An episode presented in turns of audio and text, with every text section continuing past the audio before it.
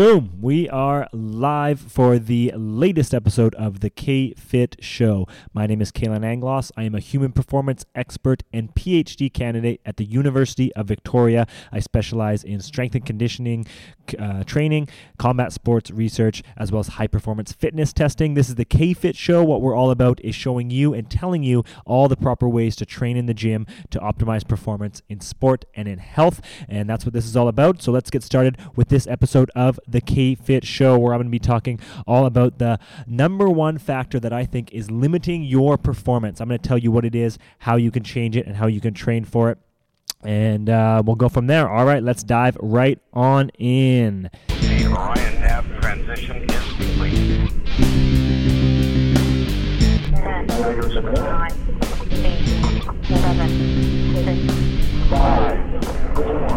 Three, two, one.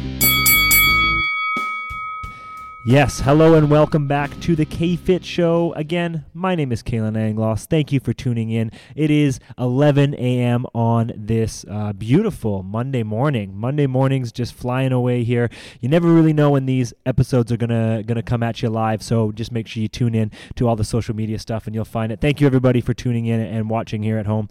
Uh, I do appreciate your support and uh, everything that you you've given me throughout the years, and, and we're gonna continue doing this, continue bringing it. So uh, here we go. I can't believe it's already almost December. December 20th as I'm recording this. This will become live on December 20 or pardon me, November 22nd. Today is November 20th. It must be Monday. Um, yeah, and it's just it's, it's just been crazy how much time is flying by, you know, for for the guys at UVic. The the term is almost over. This is like the last week of labs, uh, classes coming to a close. It's crazy what what what's happening, how how fast things are going. But uh, that's the way it goes. Pretty soon it's going to be Christmas, for Christ's sakes. It's crazy. For myself, I'm in the midst, well, pretty much done this past weekend moving, moving places, moved locations, uh, still on the West Coast in Victoria. But uh, I forgot how stressful it is to move. I mean, I I had kind of planned it so I would have this new place throughout the month of November. Said, okay, it's going to be a nice, easy move from the old place to the new place. I have a month to do it, and you know it's still been stressful. It didn't help at all, stressful times, but it's okay. We I got everything moved into the new place, and, and, and we're flying. So so that's all good. Uh, coming up pretty soon tomorrow, actually, I'm going to be giving a talk at the University of Victoria on uh, exercise as medicine for diabetics. Going to be talking about you know the insulin response, what happens, what's the difference between type 1 and type 2 diabetics, and how you can kind of train and how you should train differently for those two conditions, and just talking about what it is and, and, and how that all comes together. So, looking forward to that. That'll again be tomorrow, November 21st at the University of Victoria. So, that'll be good. In the lab this week, we are looking at red blood cells. Last week, we looked at white blood cells and looking at the immune function and how we can increase our white blood cells. This week, we're looking at red blood cells. And as we know, red blood cells are what bring you oxygen. They send oxygen to the muscle throughout your body, uh, among other things, as well as clotting your blood and all that kind of thing. So we're, we're doing that in the lab this week at UVic. We're, we're actually taking blood from a finger sample putting it into what's called a centrifuge, uh, into a little vial, and then putting it into a centrifuge, spinning that thing around, that baby around, so it breaks up your red blood cells and your white blood cells, and then looking at uh, how much red blood cells you have in relation to your plasma. And we'll also be looking at hemoglobin. So, hemoglobin is the molecule that carries oxygen in your blood. So, we'll be looking at the hemoglobin levels, and uh, yeah, lots of fun stuff in the lab this week. I'll bring you a lot of that stuff here on the social media. But today, today, what I really wanted to dive into, like I said before, is the number one factor that is limiting your performance in sport or in exercise in any type of training, and that's called the lactate threshold. The lactate threshold, or sometimes called the lactic threshold, sometimes called the anaerobic threshold. A couple different names uh, in the literature that comes up for this, but basically, what we're looking at is the point at which lactic acid accumulates in your body more than it can be cleared. So, we've talked about it before. Your body uh, produces lactic acid during anaerobic exercise i'll kind of show you that here in a second talk about it accumulates lactic acid but you're also clearing it out as you keep the as you keep the blood flow going through the muscles you're clearing that lactic acid out and, and bringing it to the rest of the body but uh, there is a point of exercise intensity as it's getting harder and harder where that lactic acid is not going to be able to be cleared out. And that's called the lactate threshold. So let me just kind of draw you uh, what that is. So we know First of all, the big question, of course, is where does lactate come from? So it's during anaerobic e- exercise. So anaerobic, we've talked about it, is without oxygen, right? No oxygen. So this is the process called glycolysis, anaerobic glycolysis. Go check out a couple of the other shows where we talked about the energy systems. But basically, what we have is we have a carbohydrate which we eat. It breaks down into glucose. You use that glucose as energy in in the process of glycolysis. It's one of your energy systems. Okay, so we'll just put here carbohydrates. Let me just write this: carbohydrates breaks down into uh, into glycolysis. It goes through glycolysis glycolysis. And the end product of glycolysis is what's called pyruvate. Pyruvate is just a molecule that gets produced after this glycolysis process. So carbohydrates go into glycolysis, breaks down into pyruvate. From there, this pyruvate can now turn in to lactic acid. And it does. It does. Especially when you're working at high intensities, when there's not enough oxygen present. That's when this pyruvate is really going to turn in to lactic acid uh, the enzyme that catalyzes that is LDH, lactate dehydrogenase. Not super important, but I'll put that there. But this is where the lactic acid comes from. So again, it's high intensity exercise where there's not a lot of oxygen present. So if there is oxygen present, so if you're, you know, going for a run, if you're doing your active recovery, this pyruvate will actually not so much turn into lactic acid, but it'll actually drop into your aerobic energy systems to produce more energy, to produce more ATP. But when you're working at high intensities, you're going to start accumulating this lactic acid.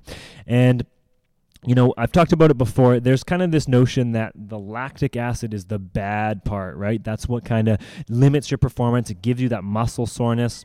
It's actually not so much the lactic acid itself that limits your performance. It's this process of turning pyruvate into lactic acid that is actually going to give you a hydrogen ion. So uh, there's a couple other things present here, but just know that this process is going to give you a hydrogen ion. This hydrogen ion is actually what affects your performance and gives you that muscle soreness. Uh, the hydrogen ion will drop your, your pH in your blood, and that's what's going to limit your performance, not the lactic acid. If we're working properly and we're training properly, doing our active recovery, doing all the smart stuff we're supposed to do, we can actually take this lactic acid, send it to the liver where it can actually then be converted back into carbohydrates through a process called gluconeogenesis. So we can take this lactic acid and actually use it for fuel. We can bring it back up to the top of this process, use it as carbohydrates, and and keep keep going, keep getting energy, and keep doing our exercise. So lactic acid is not the bad thing, but this is how it happens, right? Carbohydrates, like I said, goes through glycolysis, end product pyruvate turns into lactic acid. When we're training let me just do this over here. When we're training, this is a nice little figure that I'm going to draw for you guys. Exercise intensity often goes up and up and up. You know, it gets harder and harder and harder. So we have our point here. We're exercising. We start exercising. We start getting a little bit harder. It gets a little bit more intense, a little bit more intense, a little bit more intense. And at some point, we're going to, well, level off in steady state, or we're going to keep going to our, to our VO2 max. But some point along that line, there's going to be a point where lactic acid can no longer be cleared out of the, the muscle and it's going to start to accumulate.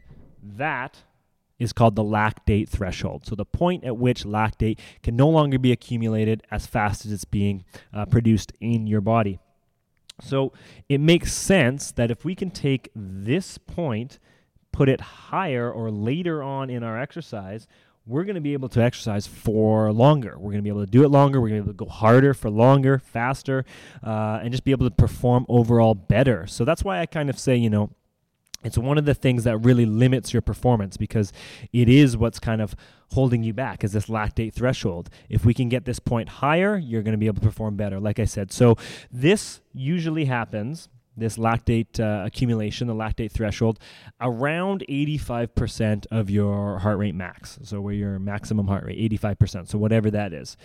Um, so, around there. So, if we can get this point later, say 90% of our heart rate max, somewhere around there, then you're going to be able to perform up to that 90%. So, how do we do this? It's called lactate training. It's one of the, the most important things that I think Everybody, every athlete who's an anaerobic athlete absolutely should be doing it.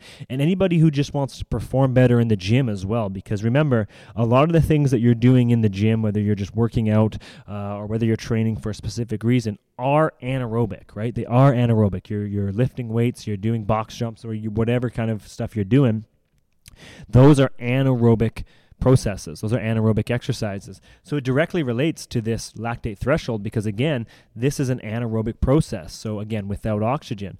So, lactate training, how do we do that? How do we get this point to be higher, get this point to be later on in our exercise so that we can perform better? Well, you want to obviously, if we know, this point happens at about 85% of your heart rate max, then we know that uh, we want to train above that level. We want to be training somewhere between 85 and 90% of your heart rate max to be able to really get that point up. Now, of course, you'll probably be saying, well, I can't train at 95% of my heart rate max for an extended period of time. You know, I can't maintain that. Nobody can, of course.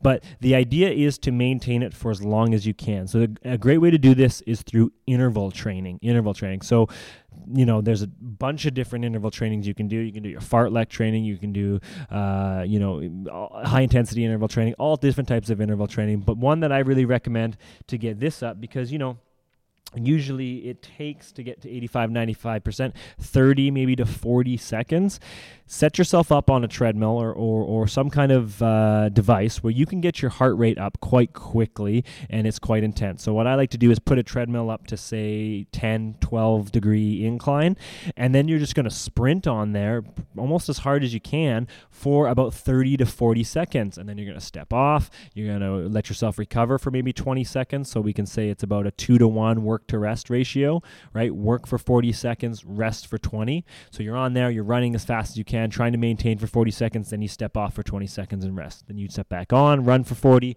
step off and rest. And what this is going to do is you're going to accumulate lactic acid for sure. You're going to be sore, but eventually if you keep doing this and you keep increasing the intensity, so keep putting the the treadmill up or keep going for longer, you know, instead of 40 seconds, maybe push it to 50 seconds.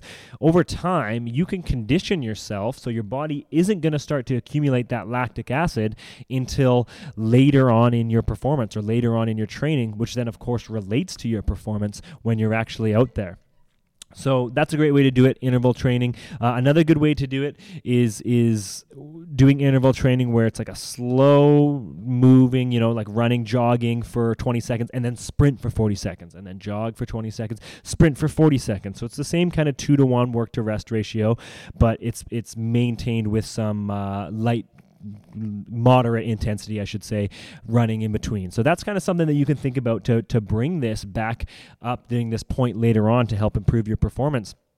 Uh, again, I think it's something everybody should be doing. Another thing that really relates to all of this. Now, remember, this these are anaerobic processes without oxygen, right? We've said that before. They happen very quickly, but we can't maintain it for longer. Through this type of training, we're trying to get it so that we can maintain it for longer.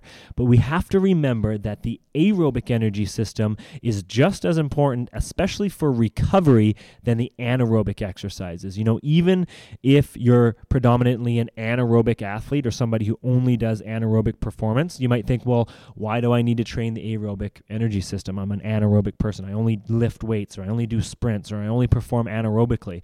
Well, we know that the more conditioned your aerobic energy system is, the more you're going to be able to recover. And that's one of the big things when you're doing like these interval trainings is when you're going at high intensities, you know, 85, 95% of your heart rate max for an, for 40 seconds, you need to recover as best as you can in those 20 second rest intervals. So the more conditioned you are in your aerobic uh, energy system, the better you're going to be able to recover in those rest periods. And that's just that's just, you know, using better oxygen delivery, using more blood flow, keeping all that stuff going. Uh, that's going to help relate to this as well. So don't forget about the aerobic energy system as well. So my suggestion if you're in a period of time in a period of your training where you're trying to increase your lactate threshold lactate training you're going to want to do interval training two, maybe three times a week, like uh, like I just said, and then also put in there one or two aerobic conditioning uh, days as well. Go for a run, go for a swim, whatever it is. Do something that relates to your sport or your performance. But you're going to want to do that as well. So you're going to want to work those conversely, as well as as when you're doing you know all your resistance training and whatever else that you're doing in there as well. So that's my recommendation for lactate training. That's kind of how it all works. Hopefully that that kind of makes sense.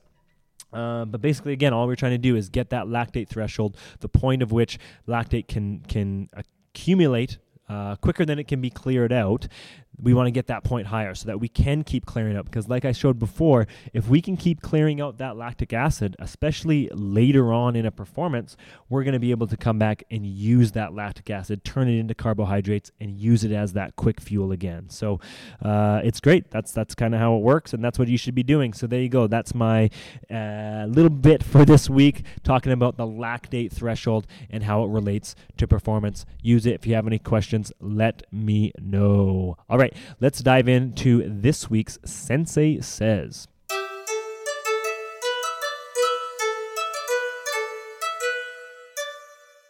Sensei says, don't forget to train unilaterally.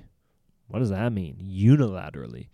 Well, when we talk about training, when we talk about uh, exercise and, and, resistance training, weight training, we look at bilateral exercises and unilateral exercises. So, bilateral exercises are things that are done on both legs or two legs or two arms, you know, whatever. If you're doing a bench press, that's a bilateral. If you're doing a squat, both legs on the ground, that's a that's a bilateral as well unilateral is doing things one legged or one armed or whatever, one limb at a time. Now it's important to do this because while your while your both limbs work together, your left and your right, to do things. Oftentimes, one is going to be weaker than the other, but also oftentimes you're going to rely more on one than the other. Um, so you need to do some unilateral training as well. You need to do training of just one leg and just one arm, simply by doing, you know, uh, what we call pistol squats or one-legged squats or or one-arm dumbbell raises, that kind of thing. This is going to not only uh, help eliminate your your imbalances. Everybody's got that one weak side, but unilateral one arm and one leg stuff is going to try and eliminate those weak sides, but it's also going to help you perform in your bilateral in your in your double leg. And this is something that's called cross education. There's been a lot of talk about cross education, a lot of research coming out. I know Justin Andrushko over at the University of Saskatchewan just did a presentation at CSEP on this. Shout out to Justin. But uh, cross training is basically when you train one limb, your left or your right arm or leg, whether you don't train the other one at all, that untrained limb is actually going to have strength gains even if you don't train it, which is kind of fascinating to me if you think about it. But uh, basically, what's going on there is your brain, your central nervous system, sends me- messages to your muscle to contract. So when you're just using one arm or one leg or one side, unilateral exercises, your brain is sending signals to that one side. But it's also creating that same signal to the other side, even though you're not using that other side. So, again, even if you're not training that other side, it's going to get stronger based off of that signal that's going to that muscle. Now, this is also important for people who become injured. A lot of injuries happen in high performance sport, um, and, and often it's, it's where one of your limbs is hindered. You won't be able to use one leg, you won't be able to use one arm. Well, you can still train the uninjured or undamaged limb, and that's going to help increase the strength in your other limb as well, your your injured limb, even though you're not training it. So that's why it's also important to do unilateral exercises as well, and not just bilateral exercises. So make sure you're doing it. My recommendation especially if you want to fix your imbalances, is go from a bilateral or a two leg, say squat. Let's just use squat as an example. Go from a two leg squat, bilateral squat, do whatever your 8, 10 reps and, you know, 70 to 85% of your one rep max. And then as soon as you're done that, go and do some one leg squats, some pistol squats if you can, of course. It takes some technique, um, but do that. Do one-legged after you do your your two-legged or your bilateral exercises, and start with your weak side. So go two dub, double leg unilateral, uh, pardon me, bilateral stuff, two leg squats, and then go into a one leg squat on your weak side first. So for most people, your left side. Most people are right handed. Your left side, do some squats on that side then do your right side and then go back and do your your your your bilateral again your two legs. So just kind of thinking about that. That's how in the gym and in, in the field we we eliminate those imbalances or we get rid of those weak sides. So think about that. Do some unilateral stuff as well as your bilateral stuff exercises. There we go. That's what i have for this week's sensei says all right. Um, let's get into a little bit of Ask KFit. So this week I had a really good question come my way from Emily K. Emily K wanted to know what fat loss supplements works and which do you recommend? Fat loss supplements. Emily, good question. Um, let me mm, get this pretty straight on fat loss supplements you there is no magic pill. There's no magic pill. There's no magic supplement. There's no magic formula that is going to help you overcome your weight loss or, or, or get weight loss if that's what you're looking to do. Um, it's really all about calories in and calories out when it comes to weight loss nutrition obviously plays a factor. You need to have clean eating, you need to have proper foods that your body can actually digest that it's used to, but it's really all about calories in and calories out. So when it comes to fat loss supplements or fat loss whatever, I don't recommend any of them. I don't think you need them. You don't need any of that stuff. You just need to get into the gym, you need to work hard, and you need to just kind of get through, you know, putting out as much calories as you can and less than you're putting in. So that's kind of what you need to do. Don't think so much about you know people get carried away sometimes with all these fat loss supplements that come their way and you know everybody's looking for that magic pill or whatever. And a lot of the times these people that promote these things are also trying to sell them as well right? They're trying to get in with the company to sell their supplements so they can get theirs for free and all this kind of stuff. That's a different story. But keep in mind there's often an agenda behind these things. My main thing is if you don't know what it is if it's got some roots or some kind of stuff from another country that you don't really know exactly what it is, don't use it. It probably doesn't work. It's probably not beneficial. There's probably and often is no research to support to support it really. And when we look at the research for fat loss supplements, there's really not much out there that supports supplements as a good way for fat loss. Um, you know, there's just not. It's all about hard work. It's all about persistence. It's all about being patient. That's the big one. Be patient. It'll come, it'll happen, but you have to work hard. You have to have more calories out than you have calories in, and you have to be careful with what you're putting into your body in terms of your nutrition. It's got to be clean, it's got to be natural, and your body has to be able to digest it. Okay, so when it comes to what fat loss supplements work, which do I recommend? I don't think any of them work. I don't recommend any of them. I think just get your ass in the gym and work hard. There it is. All right.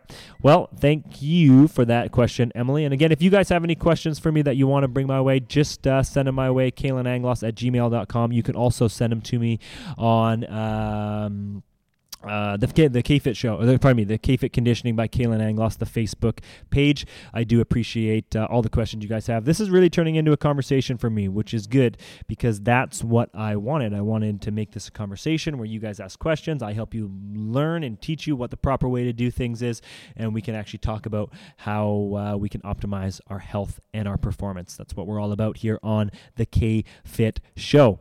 Uh, okay, so that just about wraps up this episode here couple busy couple weeks coming in but i will get these episodes out to you guys. You're never gonna know i don't think when i'm gonna when i'm gonna put out these these live episodes. The episodes will be available for download wednesday mornings. That's when i'll make them available on itunes as well as on google play. But you'll never really know when i'm gonna do these facebook live things and the instagram lives all that kind of stuff. Thanks everybody for tuning in. But uh, i'm gonna try and lock down a time. Right now schedule is in the middle of changing a little bit with with the teaching at uvic coming to to an an end, and then it'll be changing a little bit again in January. Uh, and on that note, too, for for everybody who's been asking in January, if you're at the University of Victoria, I will be teaching uh, the next level of, of the physiology. I'll be still be in the physiology lab teaching systemic physiology this year. So we'll be looking at all kinds of stuff. We'll be doing a lot of EMG stuff, looking at your muscles and, and how much electrical impulse your muscles give and that kind of stuff. But we'll talk about that as we get there.